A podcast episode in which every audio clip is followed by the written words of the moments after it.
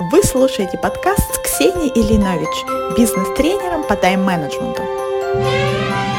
В этом подкасте мы будем разбираться в вопросах личной и корпоративной эффективности вместе с моими гостями, руководителями или экспертами в развитии сотрудников. Всем привет! С вами Ксения Линович. Сегодня я пригласила в гости очень крутого специалиста по обучению. Это Оксана Фетисова, директор корпоративного университета МТС, который отвечает за развитие и обучение сотрудников. И сегодня мы с ней обсудим тему, как и нужно ли вообще измерять эффективность обучения. Готовы? Что мы сегодня обсудим? Можно ли вообще замерить эффективность обучения? Работает ли анкета обратной связи на тренинг. А если тренинг понравился, а тренер не очень, когда лучше использовать такой показатель, как ROI для оценки эффективности?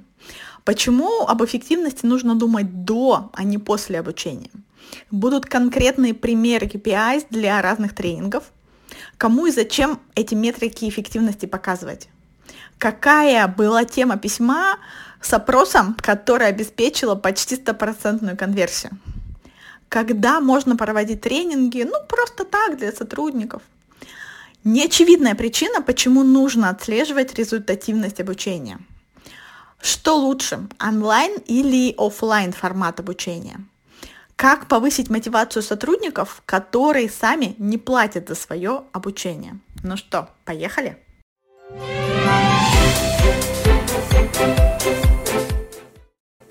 Меня зовут Оксана Стисова.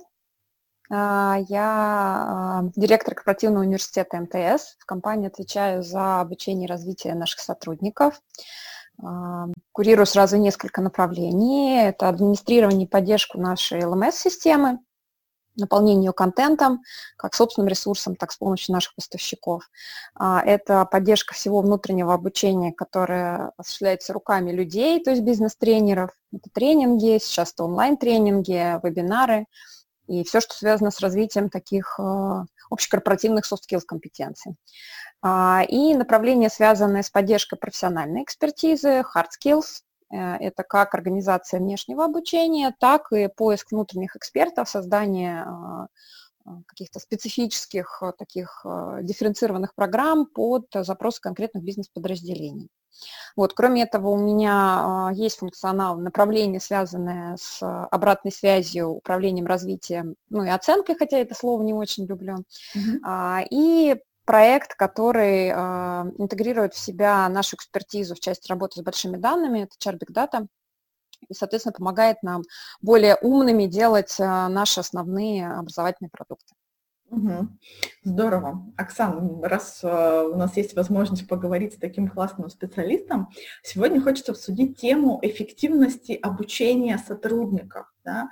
А, хочу вас спросить, как вы считаете, от чего она зависит, может быть, перечислить какие-то основные факторы, да, и мы пойдем уже подробнее про каждый из них разговаривать. Я подумала, что сейчас попробую взять такие топ-3 клише про работу с эффективностью. И сначала маленькая байка из жизни. А, несколько лет назад одна из моих учителей, она немка а, по национальности, сказала, что лучший критерий оценки эффективности вашего обучения – это то, что люди хотят на него прийти в выходной день. Я, конечно, ни в коей мере не призываю это использовать как основную метрику, но это, в общем, занятная почва для размышления, как мне кажется для анализа того, как мы вообще на свою эффективность смотрим. Если говорить э, про установки, их несколько. Первое, что эффективность обучения померить э, нельзя, говорит нам одна сторона. Угу. И в каком-то смысле это так, Вот, но это точно так далеко не всегда, потому что а, мы как минимум должны уметь мерить а, учебную эффективность, это то, как э, была воспринята программа, какие эмоции она вызвала, потому что это влияет на следующий этап, на то, как были усвоены знания, какие технологии а, забрали люди с собой, а главное, захотели попробовать. Вот. Ну и в конечном итоге влияет на то, как поменялось их поведение, и так или иначе мы можем, имея доступ к сотрудникам, к информации о них, также эту информацию получить. Поэтому все-таки можно, вот, но это не всегда так просто, как кажется, и э, точно стоит признаться, что знакомая всем анкета обратной связи – это далеко не единственный инструмент оценки эффективности обучения, более того, достаточно спорный. Mm-hmm. Второй... А да, смотрите, да. получается, что анкета обратной связи как раз может, ну, теоретически дать ответ на вот то, что вы говорите, как прошел тренинг, какие да. эмоции испытали участники, но не про то, как они дальше внедрили эти знания в жизнь, да, максимум они могут ответить, считают ли они что-то применимо, неприменимо, это тоже достаточно стандартный вопрос, да, а вот а, а, всех обычно интересует как бы часть дальше, да, вот прошел тренинг, вроде бы все участники а, довольны, счастливы, говорят, прекрасно, придем в выходной, и вот самый важный вопрос, ну, как мне кажется, это как вот понять дальше, что действительно они из этого взяли в работу. Э, я вспомнила такой мемчик, несколько лет назад гуляла, и я даже в каких-то из э, слайдов его про оценку эффективности обучения использовалась. Там была такая фотография последнего вопроса классическая анкета обратной связи про то, что было полезного в тренинге, и ответ участника, вписанной ручкой, что я украл наушники.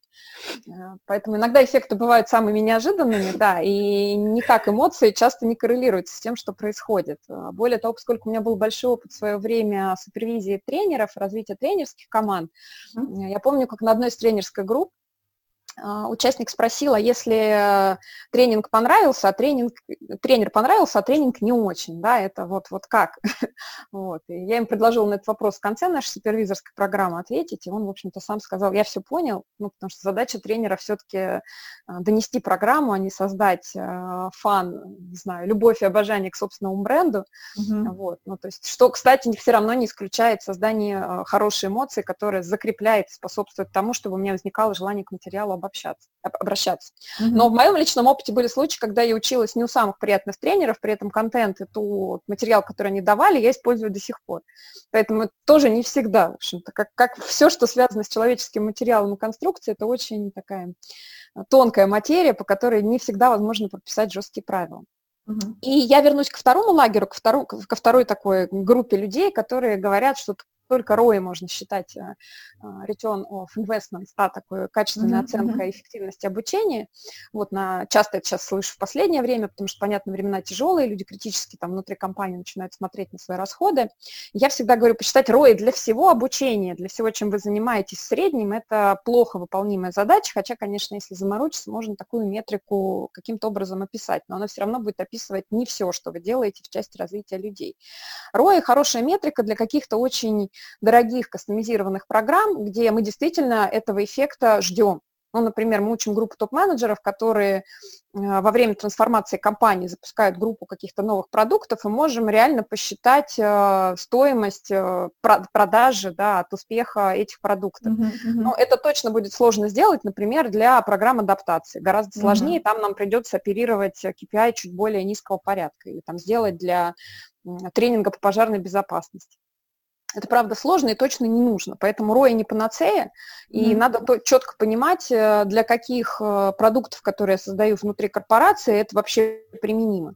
Вот. Более того, мне очень понравилась одна мысль, которую я как-то услышала, что иногда подсчет э, вот таких сложных бизнесовых показателей по стоимости обходится дороже, чем просто тот факт, что вы что-то провели и обучили. То есть, ну, как бы мы потратим на это столько усилий, что уже ценности в самой метрике может и не быть. В общем, я не, не могу сказать, что с этим согласна, но мысль занят.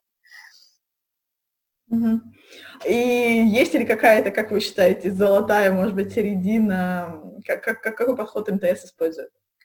А, мы, наверное, в таком в первые шаги к тому, чтобы перезапустить те подходы, которые мы используем, для нас это сейчас предполагает следующее. Первое, обязательно перед запуском программы, а не после программы, задуматься о том, какие показатели ее эффективности мы хотим использовать. В общем-то, как в классике любого бизнес-планирования. Когда mm-hmm. мы пишем стратегию, то обязательно последним пунктом этой стратегии до того, как начнется раздел с приложениями, это пункт про стратегические показатели эффективности, то, как мы докажем успешность вот тех э, визионерских мыслей и направлений, которые в этой стратегии указаны. С обучением то же самое, то есть создавая там какую-то комплексную blended программу, да, запуская, например, э, перезапуская там, онлайн-тренинги вместо очных вот, на однородную группу.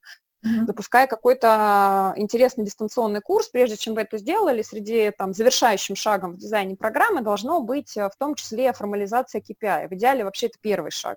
Да, это тот результат, который должен я э, зафиксировать после общения с моим стейкхолдером, после анализа аудитории, понимания того, как будет складываться дизайн программы. Поэтому делать вначале, исходя из контекста задачи, исходя из ее сложности. А можете, может, какой-то конкретный пример привести какого-нибудь курса и примерно какого типа KPI вы к нему ставили? Угу. Ну вот из э, таких программ этого года мы перезапускаем сейчас программу для обучения тренинг и девелопмент специалистов. Их у нас достаточно много. Они есть не только в университете, они есть э, в блоке, которые наши э, основным телекоммуникационным бизнесом занимаются внутри блока угу. продаж. Э, они есть в других там точках и подразделениях, э, в гильдии тестировщиков, в продуктовых командах. Вот. И мы ее по факту пересобираем и в момент, когда мы этот дизайн собирали, мы всегда, ну, а что будет вообще успехом? Как мы поймем, что программа состоялась. То есть понятно, что есть большая часть учебных KPI. Она связана с конверсией, с тем, сколько участников э, дошло до конца. Она связана с результатами тестирования, они есть, там, выполнение домашних заданий, кейсов и каким-то тем, что характеризует усвоение знаний. Mm-hmm. Оно связано с изменением поведения, которое мы можем отследить на основании метрик, когда уже эти люди проводят свои программы, которые у нас тоже в LMS-системе хранятся. То есть если на старте у них там NPS-программа был один, да, мы рассчитываем, что NPS а, тех программ, которые проводят участники, по итогам нашего обучения у них а, тоже вырастет за счет того, что они приобрели новые скиллы, связанные с обучением взрослой аудитории. Вот. И мы взяли себе в качестве бизнес-метрики, она была спорная для специалистов, но мы на ней остановились, это отток самих тренеров, потому что есть гипотеза сейчас, и мы в том числе в ходе этой программы будем ее проверять, что одной из причин оттока является а, непонимание, как работать со сложными кейсами, которые в работе у тренера, понятное дело, возникают, он работает mm-hmm. с тонкой материей, с людьми. А, и а, как только мы ему дадим инструменты, которые позволяют ему в этом себя чувствовать там, более комфортно, понимать, что с этим делать, мы рассчитываем, что отток у нас тоже на несколько пунктов по этой группе сократится. Вот поэтому вот конкретно для этой программы получилось так. Да, то есть большой а, набор метрик по учебных, да, метрики связаны с применением, да, где мы получаем обратную связь от, от участников а, программ, наших участников, тут, простите, такая рекурсия получается. Вот. И третья бизнес-метрика для нас – это сокращение тока. Угу. Да, отличный пример, спасибо. Окей, значит, э, первый пункт – это то, что нужно про эффективность подумать до, э, а не после курса и вообще в момент его проектирования. А что дальше? А, договориться с собой про периодичность, с какой мы будем на эти метрики посматривать, чтобы не было неприятных э, сюрпризов э, в конце. В общем, все как э, в стратегии, в классической бизнес, возвращаюсь к ней. Если мы что-то запланировали, мы все-таки хотим иметь пространство для маневра в том случае, если что-то пошло не так. И дальше могут самые разные стратегии. Мы можем увидеть, что усвоение уровня знаний далеко от идеальных, а мы там на целевой KPI, который себе ставили в уме, не выходим. Дальше надо разбираться, да, почему это происходит. Mm-hmm. А, либо что-то не так с а, учебными привычками самих учащихся, и надо с этим тогда поработать, какой-то добавить модуль или там, не знаю, курс сессии, еще что-то. А, может быть, проблема с самим материалом, он слишком сложный, он, там, не знаю, слишком скучный, надо быстро поменять подход к материалу. Вот. А может быть, мы изначально слишком высокую взяли планку, и тот уровень, который показывают, э, нормальный, то есть он является здоровым средним, и, в общем-то, надо тогда скорректировать тот KPI, который у программы был на старте, естественно, там, согласовав его с теми стейкхолдерами, которые у этой программы есть. Mm-hmm. Вот, ну, то есть не забывать э, сверяться. Вот. И ну, четвертый шаг – не забыть померить в конце. Более того, я всегда сторонник того, чтобы про эти результаты рассказывать а, всем заинтересованным лицам, не, не только себе, своим коллегам и своему руководителю в корпоративном университете, вот, но еще и самим сотрудникам, самим участникам программы показывать, а, какие были метрики, на что мы смотрели, как менялась их успеваемость, на что это влияло, вырос или не вырос а, CSI, NPS, там, тех людей, которых они учат ну, в этом примере. Угу. Что произошло с оттоком? Обязательно отдельно рассказывать стейкхолдерам, тем, кто на этапе формирования программы помогал э, актуализировать потребность, да, и э, был причастен к, причастен к ее дизайну. Угу. А если тренинги такие совсем софтовые, не знаю, про выгорание, например, может быть, про well-being, про тот же тайм-менеджмент, когда действительно сложно подобрать какой-то бизнесовый показатель, ну, потому что на них много чего влияет, кроме там вот этого прошедшего тренинга. Есть у вас на эту тему какие-нибудь лайфхаки? Я бы останавливалась, ну, там, не знаю, если брать модель Филлипса, вот где пять уровней э, целей, да, которые мы mm-hmm. там, по итогам тренинга можем сформулировать, ROI последняя, да, вот эта вот оценка восприятия первая. Я бы просто не ставила себе амбиции выйти там на четвертый, пятый уровень. Но однозначно в этих программах стоит не забывать про опросы окружения, про, самодиагности... про самодиагностику там по истечении какого-то времени программы. То есть там либо это пульс-опросы, и разные есть решения для этого, либо это какие-то качественные интервью с самим человеком, с его руководителем, но есть резон это делать все-таки там через месяц-полтора после программы. Mm-hmm. Да, и смотреть на то, что происходит, и можно очень интересные инсайты увидеть. И понять, например, что просто выпустить человека с этой программы, не обеспечив ему достойного саппорта или там классического посттренинга, само по себе является ошибкой. Ну, к сожалению, люди так устроены, mm-hmm. что вернувшись в операционку, операционка их засасывает, им такие нужны пуши, толчки, э, на то, чтобы, как я люблю шутить в терминологии, в терминологии квадрата Эйзенхауэра, да, вот эм, пуш, пуш про то, что займись там своим развитием, попробуй эту технологию, а вот ты освоил, часто помогает из квадрата b, в котором важно и несрочно, переместить вот эту задачу в квадрат А, и тогда ее человек с большей вероятностью в моменте сделает. Mm-hmm. Ну, поэтому не, не быть слишком амбициозными в планке, да, а, не забывать спрашивать тех, кто рядом, и это может очень полезную обратную связь давать. И добавлю делать это по-умному, да, ну не формализованную анкету на 20, э, там, с 20 вопросами, да, а как-то так ловко маневрировать э, форматом сбора обратной связи, у меня такой, такая есть байка из жизни начала года, когда самая большая конверсия в опрос э, при там, сборке одной из программ mm-hmm. была, когда мы в теме этого вопроса написали у нас всего два вопроса. Поэтому вот там было прям, люди отвечали даже в момент, когда мы уже отчет снимали. Да, действительно, когда проще делаешь, люди с эм, большей охотой идут на это отвечать.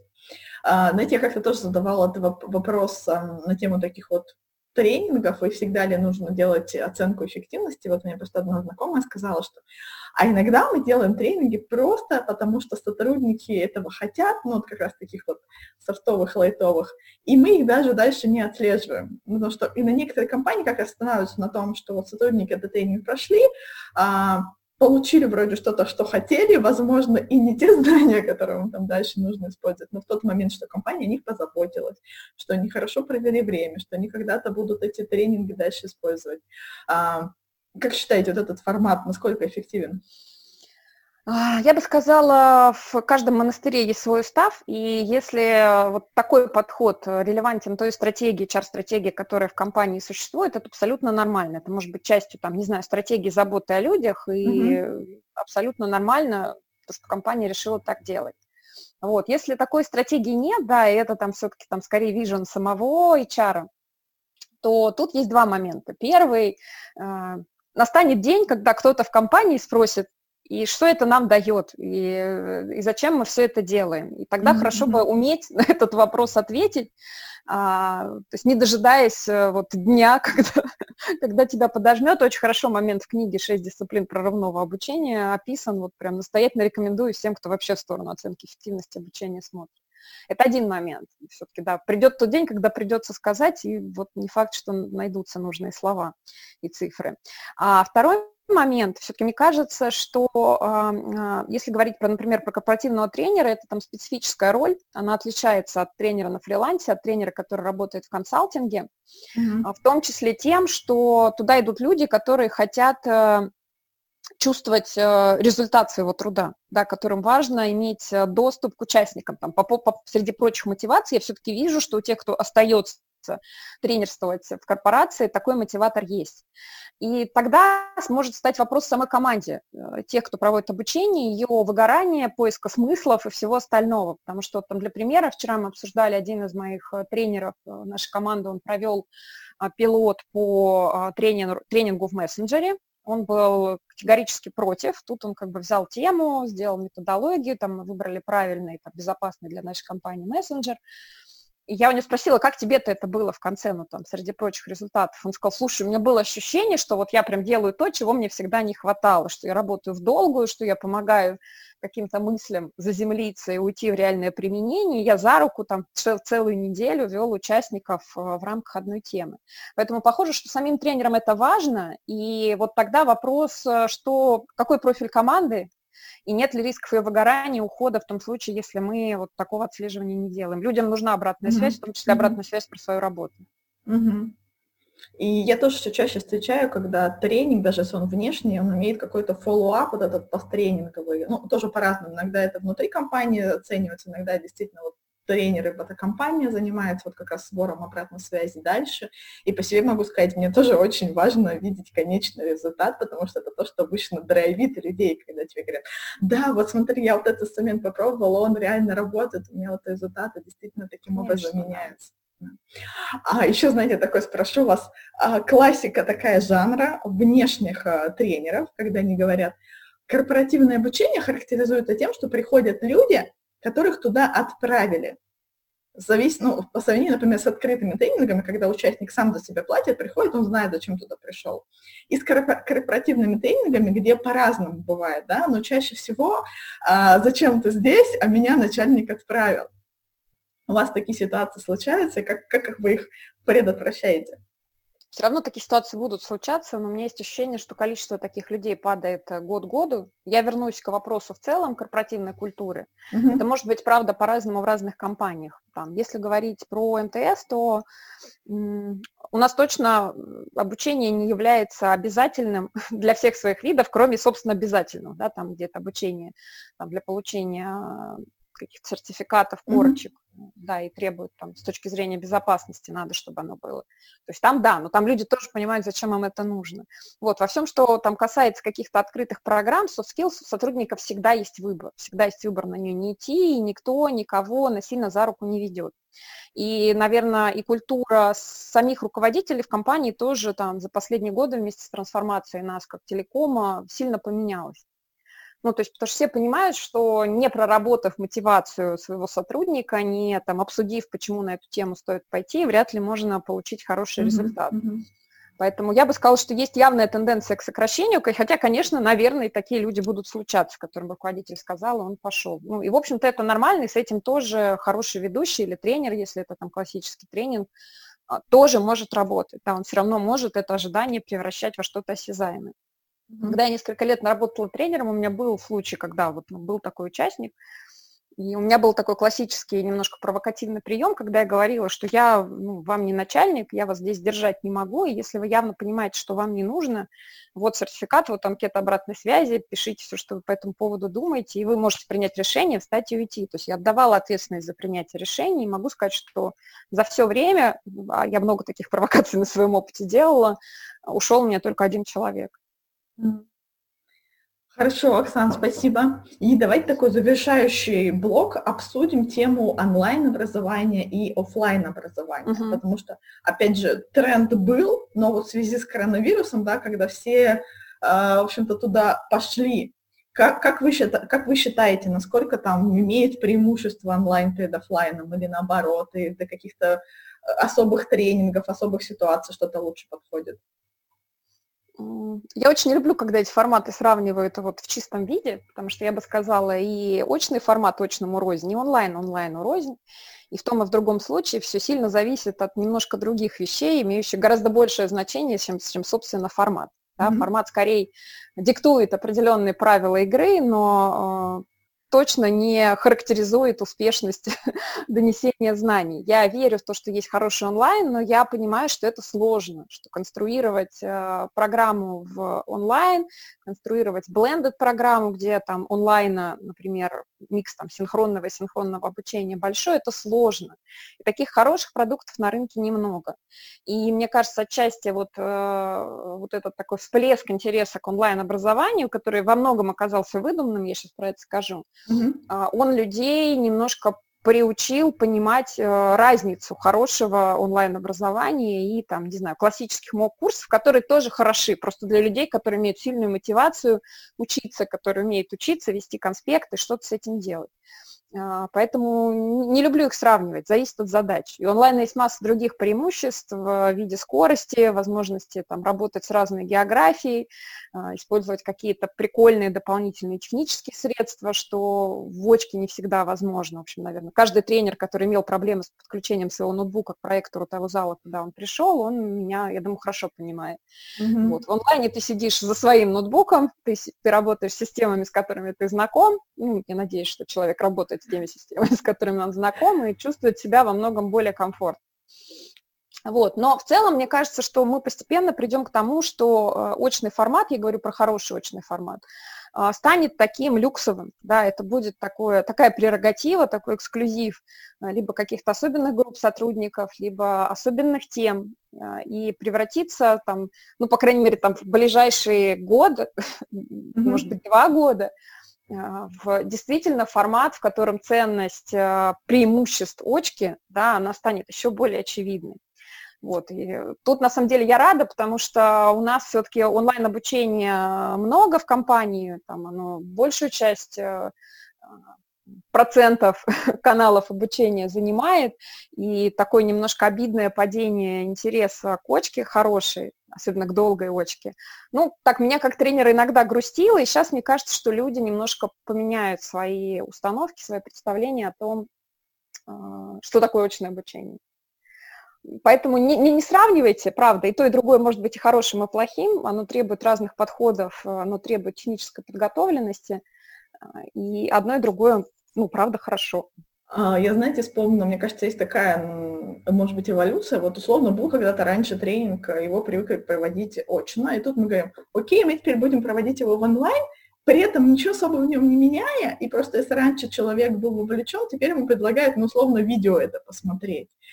И вот без э, адаптации, да, без смены формата. Вот, вот если вот это два варианта самые, то, конечно, он проигрывает, и люди, да. когда впервые с этим сталкиваются, они говорят, что за ерунда, да.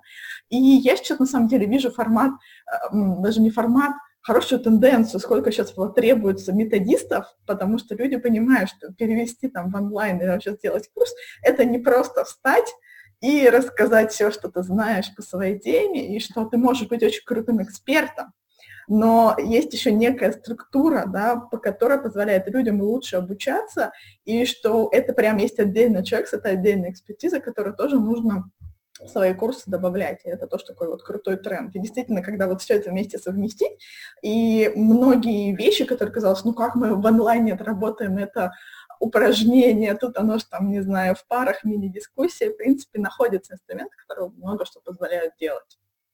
Угу. Ну, согласна абсолютно. То есть и я называю это режимом говорящей головы. И очень часто говорю там, нашим тренерам, что в онлайне, даже в очном формате, в онлайне тем более, там, с первой минуты вашей программы, вы начинаете конкурировать э, со смартфоном человека, и всем интересно, что его наполняет, и важно себе ответить на вопрос, а что, что я сделаю, чтобы эту битву выиграть, какие у меня есть сценарии, там, не знаю, сделать телефон союзником, например, для того, чтобы использовать там ментиметры, какие-то интерактивные голосовалки. Как-то легализовать эту историю договориться с человеком, почему все-таки в онлайне важно его отложить и насколько времени его нужно отложить. Но э, в любом случае это там гораздо более осмысленная работа, онлайн, чем просто сесть и начитать текст. И сейчас есть очень классные IT-продукты, которые помогают, ну, реально крутые онлайн-тренинги проводить, хотя не обязательно покупать дорогие платформы для того, чтобы их собрать. Потому что много бесплатных лицензий, пусть с ограниченными правами, которые дают абсолютно точно такую же возможность для сборки прям вау онлайн-тренингов. Угу. Хорошо, Оксана, спасибо вам большое. Да, спасибо.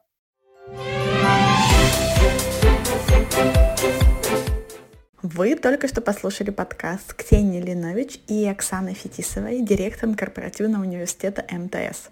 Кстати, обратите внимание, Оксана рекомендует книгу «6 дисциплин прорывного обучения. Как превратить обучение и развитие в бизнес-результаты». Мне очень нравится и отзывается позиция Оксаны по многим вопросам о том, что нет черного и белого. Важно понимать, зачем и как разные инструменты можно использовать в зависимости от запроса и от ситуации. У нас есть для вас подарок. В МТС есть еще одно подразделение университета, которое делает открытые курсы, то есть в которых могут участвовать не только сотрудники МТС, но и другие люди. И мы готовы поделиться записью вебинара «Лидерство в условиях изменений». С какими проблемами сталкивается любой руководитель или собственник бизнеса при внедрении изменений? Какие эффективные инструменты внедрения изменений существуют на каждом этапе и как не допускать ошибок? Ошибок. Для этого оставьте комментарий ниже или напишите мне запрос в любой соцсети. Меня легко найти Ксения Ильинович. И до встречи в следующих выпусках. Пока-пока!